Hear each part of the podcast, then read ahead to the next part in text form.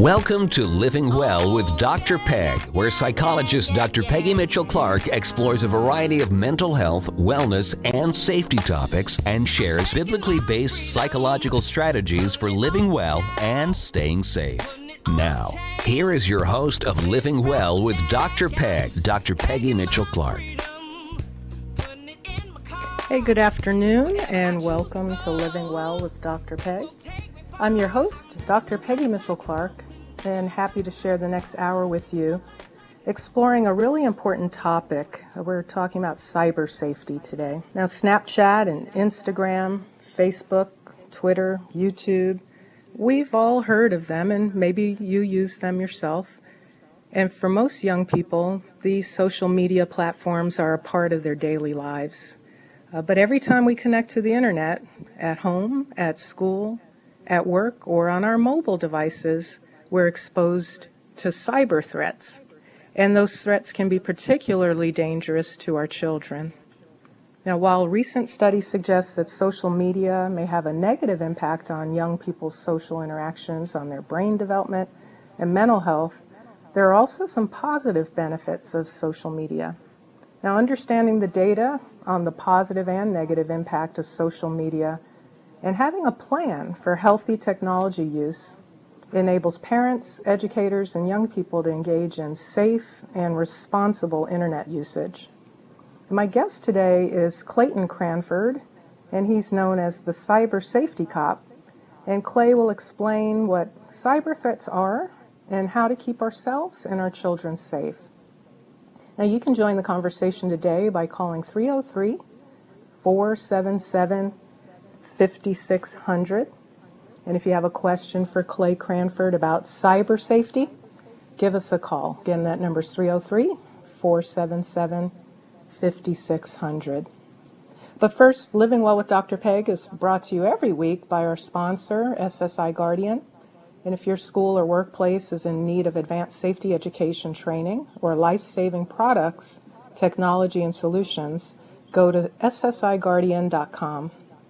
And whenever you're away from your radio, you can stream Living Well with Doctor Peg online at D R peg radio dot com. And if you missed last week's episode or any episode of Living Well with Doctor Peg, go to D R peg radio dot com for the program archives, to connect with our sponsor, to purchase a copy of one of my books, or to register for one of my upcoming workshops and events. And if you're feeling stuck and ready for change, register for my Do Something Different for a Change Personal Transformation Retreat that's coming to Denver on Saturday, December thirtieth, two thousand seventeen. So kick off the new year with this life-changing event, and take advantage of early bird pricing now through the end of October. Space is limited, so go to D R peg radio dot com slash retreat to register today. And if you love to walk, run, or eat pie, join the Living Well with Doctor Peg team at the Pumpkin Pie five K and ten K race in Denver on Saturday, November eighteenth. And it's a family-friendly race for runners and walkers. And there's also a free quarter-mile kids fun run. So bring out the whole family. All finishers will get a huge piece of delicious pumpkin pie, a race t-shirt, finishers medals, and fun at the Finish Line Expo. And the cost to register for the five K before November first is only twenty-five dollars. So again, to join me and my team, go to D R peg radio dot com slash pumpkin. And click on the Big Pumpkin Pie logo, and that'll enable you to register for the race. And be sure to join the Living Well with Doctor Peg team. Just click the Join a Team button and select Living Well with Doctor Peg in the drop-down menu. Well, today we're talking about cyber safety, and uh, my guest is Clay Cranford, and he's a law enforcement professional who lives in Southern California, and he's one of the nation's leading law enforcement educators on social media and child safety. Clayton Cranford is also the author of Parenting in a Digital World, which is in its second edition, and he's the creator of Cyber Safety Cop, an internet and social media safety program that teaches parents and students how to avoid the inherent risks of social media and other web-based platforms by using safe habits. There's all kinds of cyber threats out there, from online sexual exploitation, harassment, threats, and bullying, and that can lead to self-harm and even suicide, and so this is just such a critical topic for our kids. Uh, is, do we have Clay on the line? Okay. Uh, well, we, we actually already have a caller that I'm, I'm going to uh, bring on the line while we're waiting for Clay, Clayton, the cyber safety cop. I've got um, Darieth Chisholm on the line with me, and um, we're going to have her um, uh, help us to understand some of the unfortunate consequences of um, the cyber threats that are out there. Uh, Darieth Chisholm is an Emmy Award-winning television personality and former N B C News anchor. And so, Darieth, thanks so much for calling in. I'm happy to be here. Thank you. Well, Darieth, you found yourself at the center of your own cyber nightmare. Can you tell us uh, more about that? Unfortunately, I have recently been what I call a survivor of revenge porn, a title that is often used uh, in the media. Cyber harassment, cyber bullying, it all falls under the same uh, title. But in my case, I had an vengeful ex-boyfriend put up photos and videos of me that were taken while I was asleep and living with him. I was naked and, and completely unaware of it. And after I ended the relationship over a year and a half ago, um, I later discovered that uh, after he threatened to kill me, that he started sending me those photos and to as an attempt to get me to return to the relationship. And I refused to do that. Mm. And uh, after a while, he then put up a website with those photos and videos. And I cannot tell you how unbelievably embarrassed, ashamed, angry, hurt I was at that, because he knew that in attempting to do that, he would, as he told me, silence and destroy me. And in fact, mm. that was what he was looking to do, was to silence my, my celebrity and my credibility. Wow. I'm so sorry to hear that, Darieth. And I appreciate you calling in. I'm going to have you hold on the line um, and join in the conversation that we're having with Clayton uh, Cranford, excuse me, the cyber safety cop, because uh, we're promoting this to parents primarily to, to help protect our vulnerable youth. But as your story shows us, we're really all vulnerable to these cyber attacks. So thanks for holding on, and we'll pull you into the conversation with Clay. Uh, hi, Clay. Thanks for being with us today. Hey, hey, Doctor Peggy, can you hear me okay? We can hear you now. Thank you so much. All right, fantastic. Thanks for having me back. Well, Clay, you're an expert in this topic. I don't know if you just heard what happened to um, Darieth Chisholm, and as an adult was a victim of a cyber attack. Um, and we know this doesn't just happen to youth, happens to adults as well, doesn't it? It does indeed, yeah. I, I caught the, uh, the, the the tail end of it. And uh, California, um, a couple of years ago, passed a law specifically to protect people from uh, this kind of thing. Uh, it, unfortunately, our laws are kind of always playing uh, catch-up to technology, and frankly, I don't, I don't think they're really in step. And even that law, um, once, once it was um, codified, uh, still probably didn't go far enough to protect people. And, and sadly, when you share something with somebody, an image, uh, video uh, that you hope would only, you know, between the two of you, there's, there's frankly no way for you to control that once they have that thing. And uh, unfortunately, people uh, do these kinds of things to, um, to discredit and to injure others. And uh, even though, you know, at the end of the day, when those things are, you know, potentially cleaned up by, by law enforcement, the, the victims still have to live with the trauma and the and the uh, and the embarrassment. Absolutely. And Darieth, I'm sure you can appreciate Clay's comments. That's exactly what's happened to you, isn't it? Well, certainly. And in my case, they weren't videos or photos that I gave to him. He took them while I was mm. asleep, and he held them for oh. over a year, and then chose to release those in a form of retaliation because I wouldn't return to the relationship. So I didn't even know that he had them and or had taken them. And so it was the additional, what I feel, assault of having someone that you were in a relationship with um, expose you this way um, and in, in a form of um, sextortion, because essentially that's what that was. And, you know, it wasn't anything that I'd given him, and obviously I begged that he would remove them. I was actually shocked to see them, uh, but you can see on the photos that I was asleep. So this was, you know, not only taken without my knowledge, but then certainly released without my consent. And unfortunately, we're seeing that. We're seeing that more often than not. And, of course, there's the cases that Clay talks about where people have exchanged that content, and You know, we, what I am painfully aware of is the lack of legislation and law to protect victims and properly punish the perpetrators. And Darieth brings up a great point of um, the violation when the photos and images are taken without your awareness and certainly distributed without consent, um, and that that's adding insult to injury. Um, Clay, you share in your book, Parenting in a Digital World, the story of a seventh grade girl named Jessica. Uh, talk about what happened to her and um, what parents can do if they find their child in uh, Jessica's predicament or even, God forbid, Darieth's predicament. Yes, I believe the one you're referring to is uh, she was on the iPad. You know, you what, what often the stories that I often hear from parents is uh, they, they give their child a, a device like an iPad or a computer, and um, with, without any parental restrictions on it, so they have the ability to go anywhere they want on the internet. They can download any app that they want, and uh, they quickly figure out, you know, how to download social media. They create social media accounts, and then they start talking to strangers. And uh, probably the number one factor uh, in in all of this is uh, parent awareness. Um, parents often don't think about, you know, putting in those kinds of restrictions because they're not interested in going to those websites, and they don't really key in the fact that their their children are. Um, and uh, for, for children, talking to a stranger online just seems really uh, a risk-free kind of experience.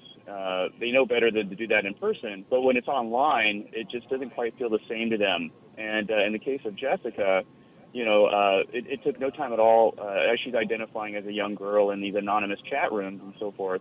Uh, she's quickly becomes, you know, a victim of, of sexual exploitation. And, you know, these men uh, there are trying to manipulate her into sharing inappropriate images of herself. And sometimes children can be manipulated in doing that. And, and, uh, and at least in this case, uh, thankfully the parents were able to discover that uh, before anything, you know, further could happen. And you say in your book, Clay, there are three false assumptions that parents have about their child's safety online. Uh, one, it's not that big a deal. Two, if my child were having a problem online, they would tell me.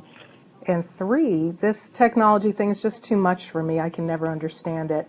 Uh, the purpose of your book really is to empower parents through knowledge. Uh, talk about those false assumptions that really get parents into trouble in terms of helping protect their children. Yeah, I've talked to uh, I've talked to thousands of parents over the years, and uh, these are the kind of the the common uh, misconceptions that I think most parents are dealing with. And the first one is thinking that it's uh, really not that big a deal. Uh, they, they, they're just not privy to the kind of things that are happening uh, day in and day out. Your, their children are in a situation where they're open to literally billions of people online. They are talking to them. They're sharing in, uh, personal information. And, um, and and before you know it, uh, they are, you know, being compromised. They're being bullied. Um, these kinds of issues. And uh, one of the things I do in my seminar with parents is I show them some examples of what's really going on, and uh, and parents are pretty shocked, and it's pretty clear that, you know, they need to be engaging their children in that place. Uh, the, the other one, the second one, is that, you know, parents may have a great relationship with their children, and their children may be uh, coming to them and talking about things, but uh, this is one area, the area of social media and the internet, they're not likely to come to their parent and share the problems that they're having, mainly because they know that when they do that, their parent is likely to overreact and take away that device, take away their ability to connect with their friends all the time. And so they would rather suffer through whatever issues that they're having than lose the connectivity to all their friends. So uh, that's one huge problem. And then lastly, you know, parents think technology is, is too difficult for them. And uh, what I want to tell them is that that's really not the case. I try to give parents practical steps to deal with the technology. And uh, in my book, Parenting in a Digital World, I walk them step by step through it. So within inside of, you know, a half hour to an hour, they should be able to get into their kids' devices, turn on those parental controls, and better understand what's going on. And really, there's just too much at stake. We can't, as parents, just kind of throw our hands up and say, we can't do this. Uh, we really need to roll up our sleeves and engage our children in this place, because a unfiltered, unsupervised internet is probably one of the most dangerous places for our children to be. Sure, and we'll talk about what all those additional threats are. And again, if, if a, an adult woman, a professional woman such as Darieth Chisholm, who we have on the line, was a victim of this kind of cyber attack and extortion, uh, how much more vulnerable are our children? And so parents, this is a, a just an encouragement for you to uh, listen closely to our interview today and Um, tap into the resources that Clayton Cranford has available at cyber safety cop dot com. and his book, Parenting in a Digital World, we're all too vulnerable to really um, put our heads in the sand. Um, Darieth, are you able to stay with us uh, over the, the break and come back and, and share in our conversation? Absolutely. Okay, wonderful. Thanks so much. Uh, my guest today is Clayton Cranford, the Cyber Safety Cop, and author of the book, Parenting in a Digital World. Uh, and I've got a, a caller on the line, uh, Darieth Chisholm, uh, who found herself as the victim of Um, cyber uh, cyber um, harassment and exploitation. Uh, so this is such an important show. Call and text folks in your life to have them tune in. We're at uh, K L Z five sixty A M and online at D R peg radio dot com. Uh, this is Living Well with Doctor Peg. When we come back, we'll hear more from my guests about stay, staying safe, safe and cyber safety. Don't go away. We'll be back.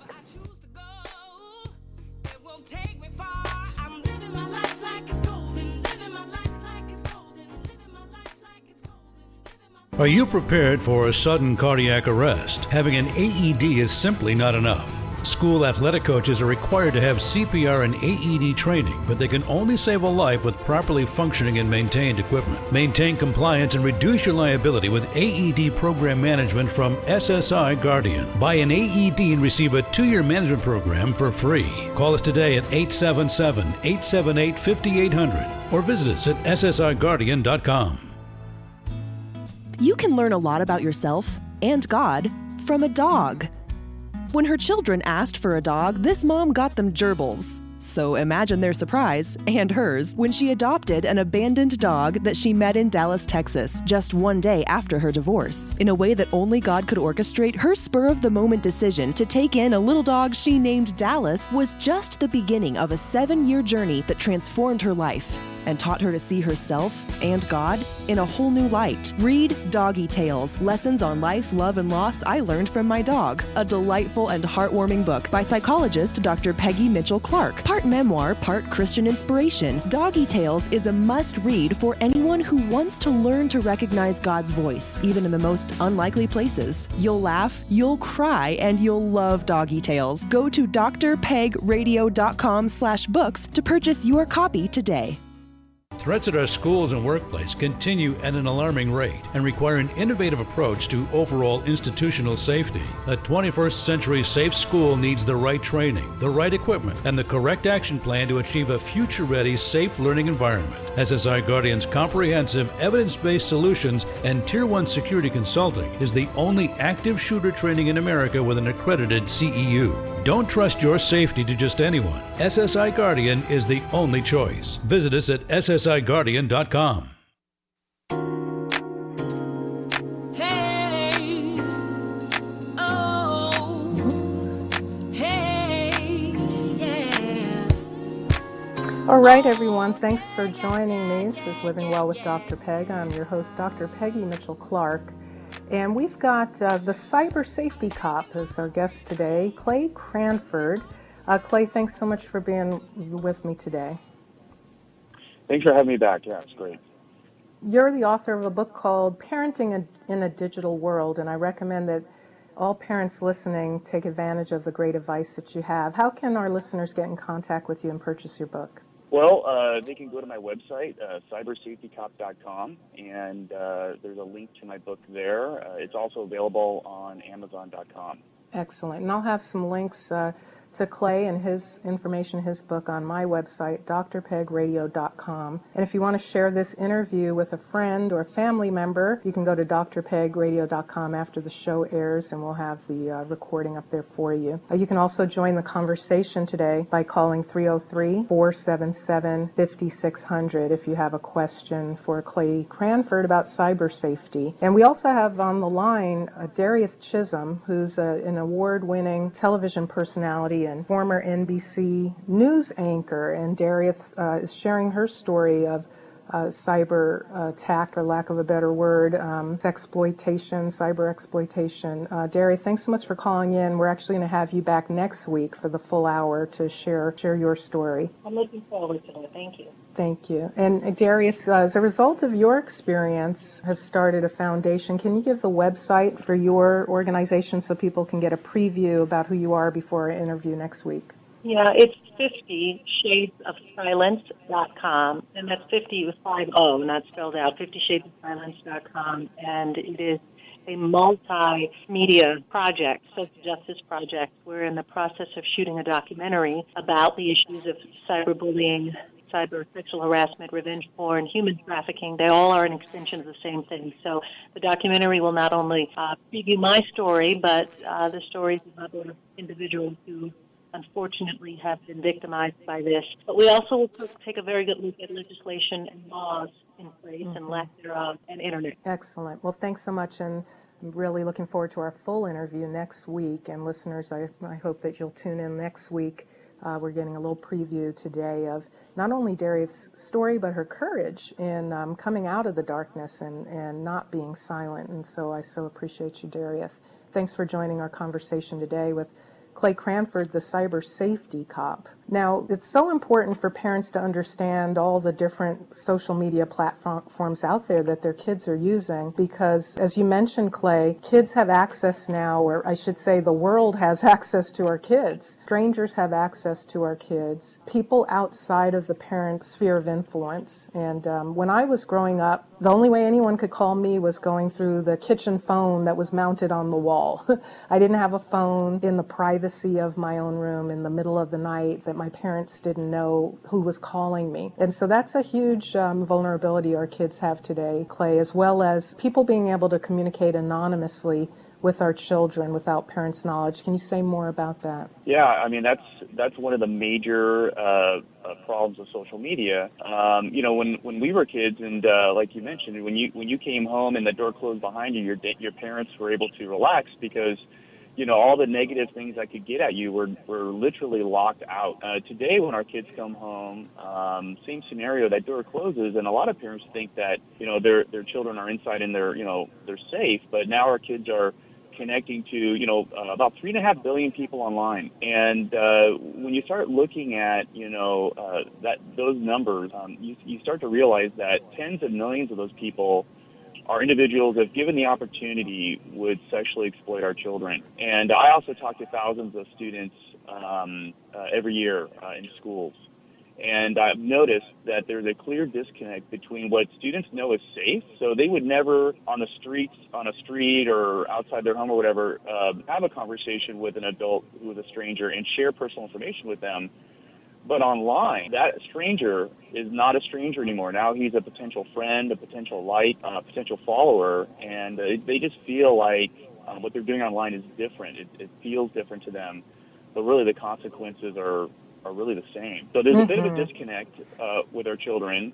Uh, and, uh, again, if parents don't know what's going on and they don't realize the kind of connectivity that they can have with people, uh, that may want to hurt them, um, then, then, then they're really, you know, kind of whistling past the graveyard. Thankfully, there are things that parents can do uh, to keep their kids safe. Yeah, you talk about in your book uh, some action steps that parents can do.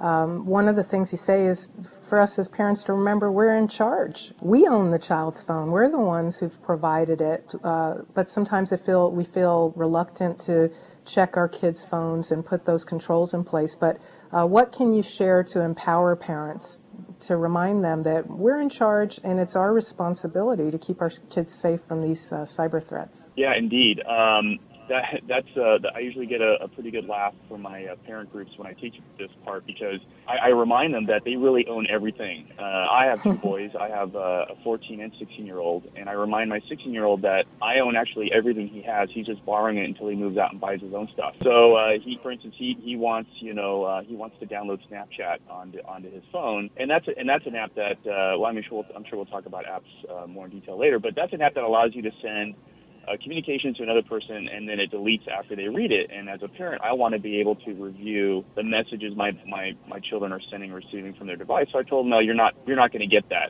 Uh, this is my phone, um, and uh, these these are the requirements if you want to if you want to possess this phone. Uh, I I encourage parents to uh, boldly just take the phone from their child's hand in, in mid-text uh, and, and see what's going on. And the only appropriate response from a child should be just to calmly hand that phone over. I have parents tell me that their children uh, will clutch that phone and sit on it or run out in the street. And if that's happening, then, then there's a there's a power mis- there's a misbalance of power. Uh, that, that, that phone, that device uh, is yours.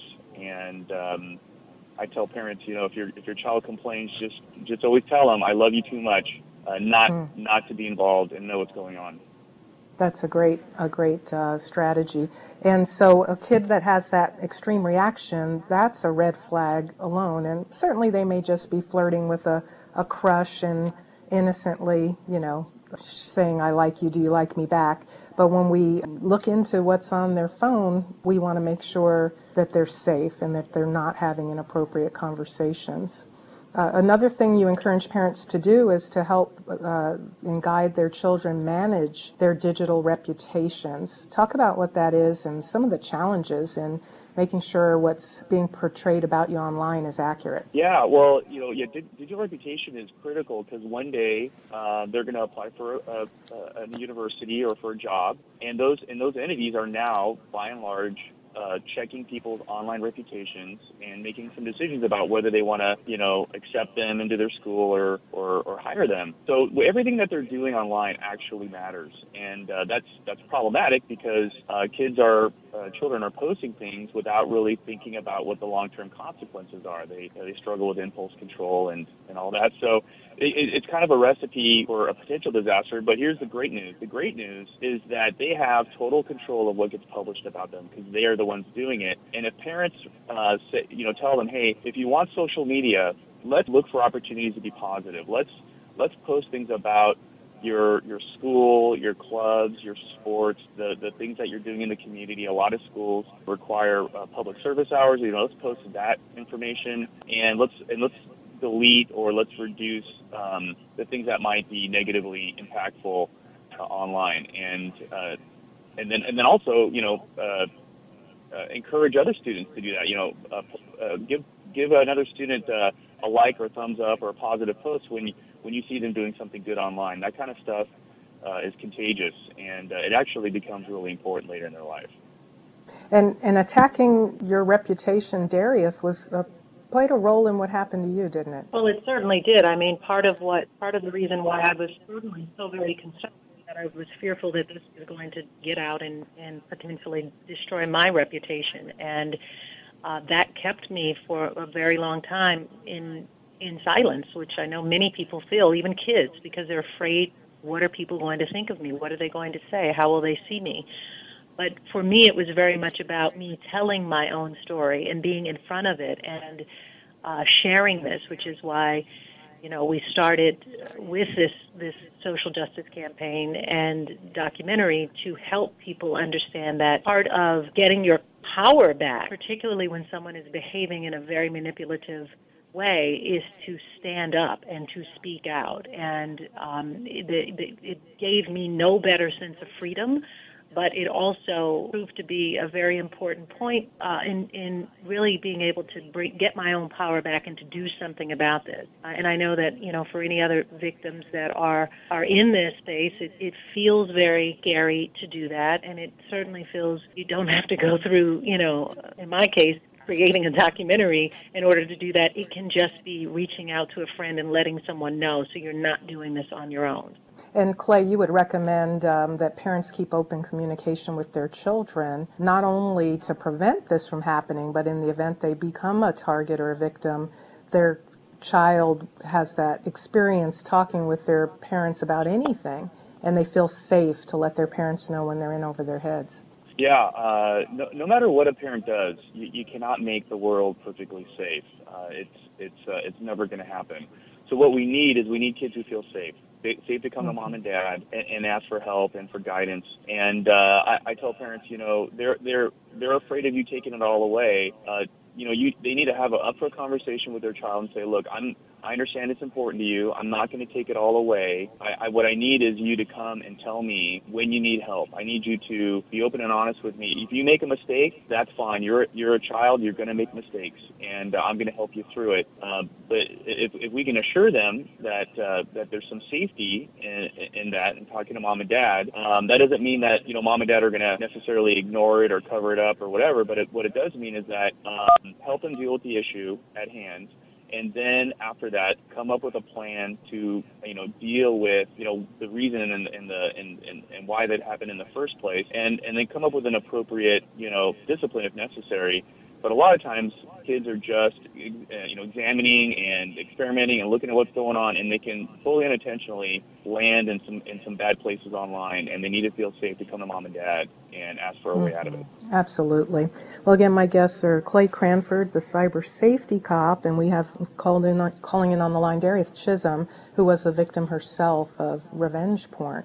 Clay, the million-dollar question really is, what age should kids be given cell phones and permission to access social media? Uh, I have twins who are young adults now, and I didn't give them cell phones until they were in, I think, about sixth or seventh grade, and they only had a one basic track phone that they shared, and I didn't think they both needed a phone uh, because the expectation was they only needed it, it to call me, and they were always together. So I didn't want to give them a phone with all the bells and whistles. It was basically to call me to pick them up for a ride or if they were in trouble and needed my help, and it wasn't to socialize. So what are your recommendations for parents in terms of the right age for them to have these devices? Uh, you're right. That is the million-dollar question, the one I always get. Um, and I think, the way, actually, the way, Doctor Pegg, the way you addressed that was what, what I would recommend, which is ask yourself as a parent, you know, what situations would my child need a phone to actually contact me? If I have parents who pick their kid up from home, or take their kid to school, pick them up, bring them home, take them to the sport event, bring them back. And so there's really not a overwhelming, you know, reason for them to have a phone. And, and usually if it, if they give them a phone, it's, it's mainly because everybody else in their school has one or something. And I don't think that's necessarily the right answer. I, I I think the right answer is if you have a compelling reason to need a phone, uh, your child need a phone, then then do that. And then I think a great way to start is with a very low-tech phone that allows them to make a phone call, but not necessarily giving them access to an app store or to the internet. And then once your kid shows you that he can be or she can be responsible with that phone, like, you know, keep it charged, answer it when you call, not lose it. And then and then perhaps when they're, you know, maybe eighth grade or something, or when you think is a, an appropriate time, Uh, get get them get them that uh, iPhone or, or uh, Android phone that they want. But I think there should be a process, and ultimately parents know their their own children. And if you think your kid can handle it, and you have uh, you know a compelling reason, then then then I think it's probably okay. I just see I do see a lot of children at very young ages in elementary school with phones, and they usually get into trouble because again, there's really no good reason to have it. There are no parental controls or restrictions on it, and um, I got unfortunately I have a lot of stories about ten and eleven year olds uh, involved in bullying and sexual exploitation because they got a phone a little too early, I think. Thanks, Clay. It was re- just reported that the F B I rescued a three-month-old girl and her five-year-old sister from Denver in a nationwide sex trafficking operation called Operation Cross Country, and they focused on rescuing underage victims. And overall, they rescued eighty-four sexually exploited juveniles, and, uh, and all one hundred twenty traffickers were arrested, thank God. Uh, but really, this is a very real issue. Uh, we we're, we don't want to give predators access to our children at a, yet an age where they're too young to make good decisions about who they're speaking with, who they're interacting with. My guest today is Clay Cranford, the cyber safety cop, and uh, he's the author, author of Parenting in a Digital World. And we also have calling in Darieth Chisholm, who was herself the victim of revenge porn and a cyber attack. And so we see from children to adults, we're vulnerable. And we've got Clay Cranford here to give us some practical guidance on how to keep ourselves and our children safe. Again, this is Living Well with Doctor Pegg. I'm your host, Doctor Peggy Mitchell-Clark. We're going to go to a break. And when we come back, we'll also talk about how to keep our information safe from identity theft and cyber hackers. Uh, Clay Cranford gives us some guidance and more when we return. Stay with us.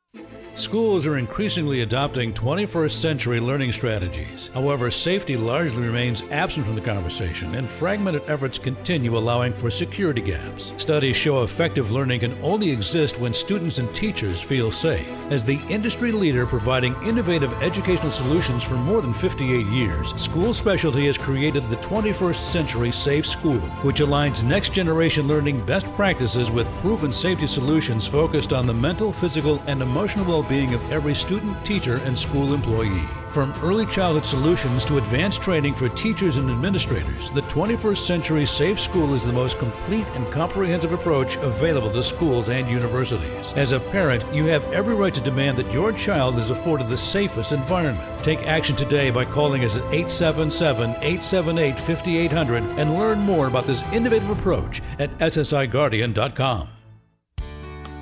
Do you ever make changes, but after a few days, weeks, or even months, you slip back into old behaviors and patterns? If you want something different, you've got to do something different. Yet most people won't do what's required to experience the lasting change they say they want.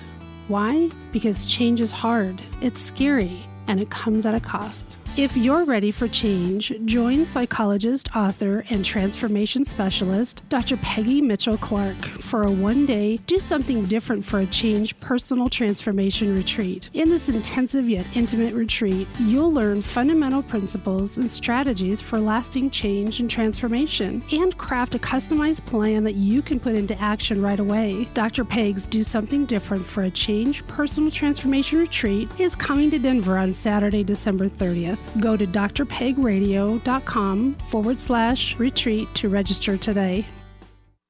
Welcome back, everyone. I'm your host, Doctor Peggy Mitchell-Clark, and this is Living Well with Doctor Peg. My guest today is Cyber Safety Cop Clay Cranford, and we also have calling in Darieth Chisholm. I'll go to D R peg radio dot com for a link to connect with Clay. And you can also get in touch and learn more about what Darieth Chisholm is doing at fifty shades of silence dot com. Darieth is, is going to be my guest next week, and we'll we'll have the full hour to hear her story and hear more about the resources that she's uh, connecting uh, victims to. Uh, you can also learn more about my December thirtieth Do Something Different for a Change Personal Transformation Retreat by going to drpegradio.com slash retreat. If you're ready to experience lasting change, I look forward to seeing you on December thirtieth. And listeners, if you have a question or comment about a specific app and how to stay safe online, call us now at three oh three, four seven seven, five six zero zero to speak with my guest Clay Cranford, the Cyber Safety Cop, and we've got Darieth Chisholm as well on the line. Um, so, Clay, sexual predators use social media, as you said, to manipulate children into sexual acts or even to produce child pornography. Um, what what can happen if we're not vigilant? How do we recognize the signs that our child might be the victim or a target of human trafficking? Well, uh, a huge red flag uh, for parents. So if you're if if you're a parent who uh, is noticing that their, your child's behavior has changed, where maybe they're becoming a little more reclusive, they're spending a lot of time on their devices, maybe doing a lot of instant messaging, uh, maybe pulling away from other friendships. But usually what happens is when these children become, gr- when they're groomed by these these predators, they're manipulated to be- into believing that the person that they're talking to, the predator, is really someone that they that, that cares about them. They become a very important person in their life to the point where other relationships in their lives really suffer. So for a parent, usually that might that might be the first thing that they notice. So just things have changed. They're spending a lot of time texting or instant messaging. They're not engaging with friends and family so much. So that whenever you see something like that happening, it could be it could be a, a sign of, of various things. But it's it's obvious. But regardless, it's a sign that a parent really kind of needs to take a look at what's going on with their with their child and review, maybe look at their social media a little bit closer. And uh, I, in fact, uh, I, I had a parent seminar the other night. I had a parent walk up to me afterwards. And she said, you know, that was me. I I, uh, I noticed my child was, my daughter was um, spending six plus hours a day on social media, on texting. And when she went there, she saw that she was having a communic- uh, back and forth communication with an individual on there. And it was all very, I love you, you're most, the most important person in my life, and this kind of thing. Um, and she questioned her daughter, and her daughter's uh, refused to believe that this person could be someone who wanted to hurt her, um, and was actually rather adversarial about it. The, these people who manipulate children are so good at it that they can actually, in some ways, make the children complicit in their own victimization because they believe that this person is good, and they want to hide it from mom and dad, and it just makes it even more difficult. So it's really tragic. Mm-hmm. It leaves these children just, just broken inside uh, because they truly believe these persons, these people love them, um, and then and then they become, you know, injured by that, and, and it's really tragic. And, and again, we can't, as parents, be timid or afraid to insist on being more aware of what our children are doing online and what they're doing with their their devices. Uh, we, we have a responsibility to them to keep them safe. In your book, you review uh, a lot of the research, Clay, on some of the negative effects on a child's mental and emotional well-being that are linked to internet use and social media in particular. So it's not just being vulnerable to predators, but just by virtue of uh, using these media and these platforms, kids can be harmed.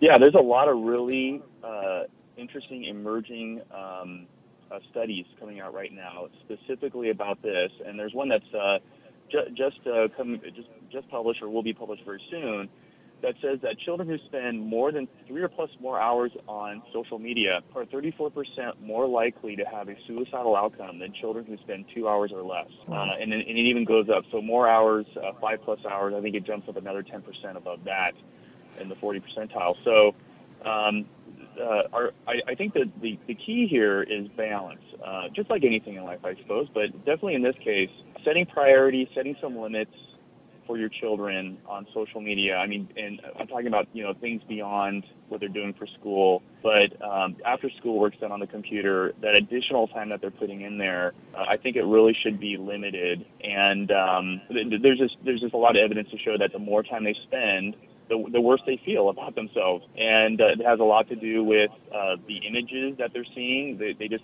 they, you know, what they're seeing online, they think is real, but often it's exaggerated or fabricated, and they can't quite live up uh, to those types of standards. And the likes that they're getting on these images that they're posting um, are really start to become connected to their self-esteem and their self-worth. And if they're not getting, you know, whatever they think they need to get on their one hundred plus likes on an image that they post, you know, it really starts affecting them. And uh, and again, you know, all children are looking for love and acceptance. If you're looking for that on social media, uh, sometimes it can be uh, a rather harsh place, and uh, it can be detrimental. Yeah, again, children are just vulnerable uh, to attacks not only from adults and exploitation from adults, but even their peers uh, being cyberbullied. And um, you write about in your book, Parenting in a Digital World, this phenomenon called fear of missing out, or FOMO. And so they're just vulnerable to so many factors and influences just by virtue of being online. Uh, again, I also have on the phone uh, Darieth Chisholm, who was a victim herself as an adult, and as uh, vulnerable as our, our kids are, Uh, an adult who, Darieth, you have the resources and the wherewithal to try to protect yourself, and yet we're still victimized. Um, talk about just how uh, tough that's been, and uh, how, you, how you've bounced back from that. Yeah, it is a very tough place to bounce back from, and, and children ever more so um, for many different reasons. One, because perhaps of their emotional instability, and maybe not making right choices in the moment that they discover that they are a victim. Certainly that spirals into additional behavior that is uh, can also lead, obviously, to drug use and or consideration of suicide. I mean, these are all, these are major, major issues that victims face, but I believe that, that people need to, to surround them with the amount of support that they need, their parents, you know, law enforcement, someone in the school. I'm speaking more so in relation to, to what Clay, if I could just piggyback on that. For myself, yeah, I mean, even as an adult, only, you know, as a professional adult who spent many years on television and, and working as a speaker, but as a coach. And, and I found that I had to to use those skills that I've used in, in coaching situations with my own clients to support myself through this. Um, you know, it was really important once I found the ability to talk about this, to connect with others who could help to guide me emotionally through this. I, quite frankly, I spent a lot of time in prayer and in journaling uh, and meditation as a means of just um, allowing myself to to experience the emotional pain of it. And, and particularly in my case, because this was at the hands of someone that I did know, was in a relationship with, and, and loved at one point. And so there's that emotional layering to this, and then the assault, of course, having that happen. But I would say that for anyone who's in this place of feeling that they're in this, this victimhood, or in the state of victimhood, there were two things that came to me that I was able to begin to release myself from, and that was essentially just releasing the shame. There's a heaviness that comes with this, and it's this sense of being in shame and being embarrassed, and when we carry that with us, it becomes so very hard to function. And so it would be this, this sense of helping people in as best a way possible release the shame. And the other piece, I think, to this is I had to ask myself, who now do I need to become to get through this? Uh, you know, what, what in, in my best way, in my best, most positive way, how can I get through this? So who do I need to become? And those those two things, along with this sense of this is not happening to me, but it's happening for me, gave me a mental shift to to feel more in my power, and I talked a little bit more about that earlier. It gave me this sense of saying that I can reclaim my own sense of dignity and voice, and from there is that's where the, the rebuilding uh, was was possible. And thank, thanks so much for calling in today, Darieth. We're going to have a full interview with you next week, and I look forward to the other uh, lessons that you can share with our listeners, uh, something psychologists call um, post-traumatic growth. So after such a horrendous experience, what's the beauty that can come out of it? So thank you so much for calling in today. We look forward to chatting with you next week on our interview. Thank you. I'm looking forward to it as well. So Clay, again, here's Darieth, a professional woman with resources and um, coping skills as an adult. And our, our kids can't really do this on their own. They need their parents. Uh, talk about the Cyber Safety Cop Internet and mobile device contract that you write about in your book, Parenting in a Digital World. Yeah, so that is a really important uh, tool that I want parents to use, because what, one of the reasons why parents um, aren't engaging their kids in social media is because they don't know how to have that conversation. Because uh, we didn't, uh, parents today did not grow up in a world with it, so they, they're just at a, a bit of a loss. So I want to give them the words and also the things that they need to talk about and the things they need to cover. So the contract, it's available. Uh, I have it. Uh, it's in my book, and I explain how to use it there. It's also available. You can download it off my website. And what I want parents to do is to read through each line of uh, the uh, the contract, and then follow up each line of the contract with an open-ended uh, question. So, like, for instance, the first line of the contract is uh, number one. So I will not give my name, address, telephone number, school name, or parents' name to anyone anyone I meet on the computer. Then I want I want the parent to look at their their child and say, why do you think that's a good idea? What, what could happen if you do that? And really just have a just have a conversation. It's a springboard. Uh, talk about situations where they might have seen someone do that, and you know, what would you do in that situation? So it's really just an opportunity for, for the parents and the and the children together, just kind of explore um, these, these ideas and these issues.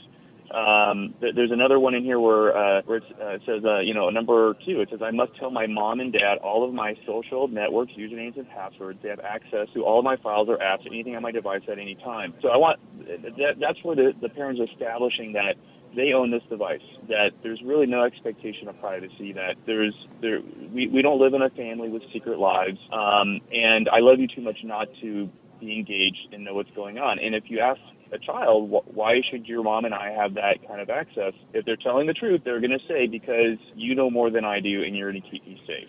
So th- this is a really important tool uh, to help not only just create expectations, uh, which uh, and consequences, because obviously kids need some boundaries and, and, and some guardrails, but they also need to know that um, they can come and talk to mom and dad about this. Um, the the uh, w- one of the other points here is uh, if, if I make a mistake or I see something inappropriate, I will tell my parents as soon as possible. Um, and, and, and in that point, I tell my my child, look, you're you're going to make mistakes. It's going to happen. But if you come to me and your mom as soon as you possibly can, I'm I'm going to put aside the discipline and I'm going to focus on helping you through this issue. And uh, that doesn't mean we're going to cover it up. But if it's something that we can handle as a family, if you if you posted something inappropriate on on a website or, or Instagram, for instance, let's let's go delete that. If you send someone a mean, rude, or threatening message, another student at the school, let's call that family and apologize. If we can handle it at our level so it doesn't go to the school administrator, I think that's the best way to, to deal with these things. And that's how I want to empower parents. I want them to t- kind of take ownership of what's going on in their child's digital world and uh, and help guide them, because um, our culture is giving our children a lot of really dangerous, uh, unhealthy messages, and it's all happening in social media. And, and, and really, there's not a lot of parents there to counter um, these messages that they're getting. So the, the contract is so important in, in terms of setting expectations. And as you said, it really initiates the conversation with our kids, which I think is the most important thing, that we're educating them about the risks, making sure they know we care, letting them know the lines of communication are open. They can come to us and should come to us to tell us anything. And then uh, secondly, we're, you're empowering parents with this contract to let them know they really can Uh, be responsible for keeping their children safe in this regard. Uh, I so appreciate that information that you're sharing again uh, in your book, Parenting in a Digital World. We just have a minute or two left, Clay, and I just wanted to talk briefly about cyber identity theft and hacking and phishing scams. If you could give us how we can keep ourselves safe from, from phishing scams and hacking. We have the Equifax crisis recently. Let's end on that note with with about a minute or two left. Sure. Yeah, uh, the, the number one way that people have their identity um, access or, or uh, stolen is through uh, them errantly opening um, uh, app, uh, attachments in an email, or perhaps they get an email that says, uh, you know, your, your your password on your um, your bank account has has expired, and so you need to click on this link to um, update your password. So it, lo- it looks like a legitimate website, or rather uh, email. They click through it. They go to a website that may look similar or identical to their to their bank, and they put in their password. And unfortunately, Clay, you hear the music. Oh. We're going to have to go. We're going to have to have you back oh, okay. another time. I'll post some information for my listeners about avoiding uh, identity theft online. Um, my guest has been Clay Cranford. Thanks so much, Clay. Thank you, Doctor Peggy. And you can go to cyber safety cop dot com or d r peg radio dot com to connect with Clay Cranford. Um, I'm Doctor Peggy Mitchell-Clark, reminding you to live well. We hope you've enjoyed this presentation of Living Well with Doctor Peg. For more information or to contact Doctor Peggy Mitchell-Clark about her mental health or consulting services, please visit her webpage at d r peg radio dot com.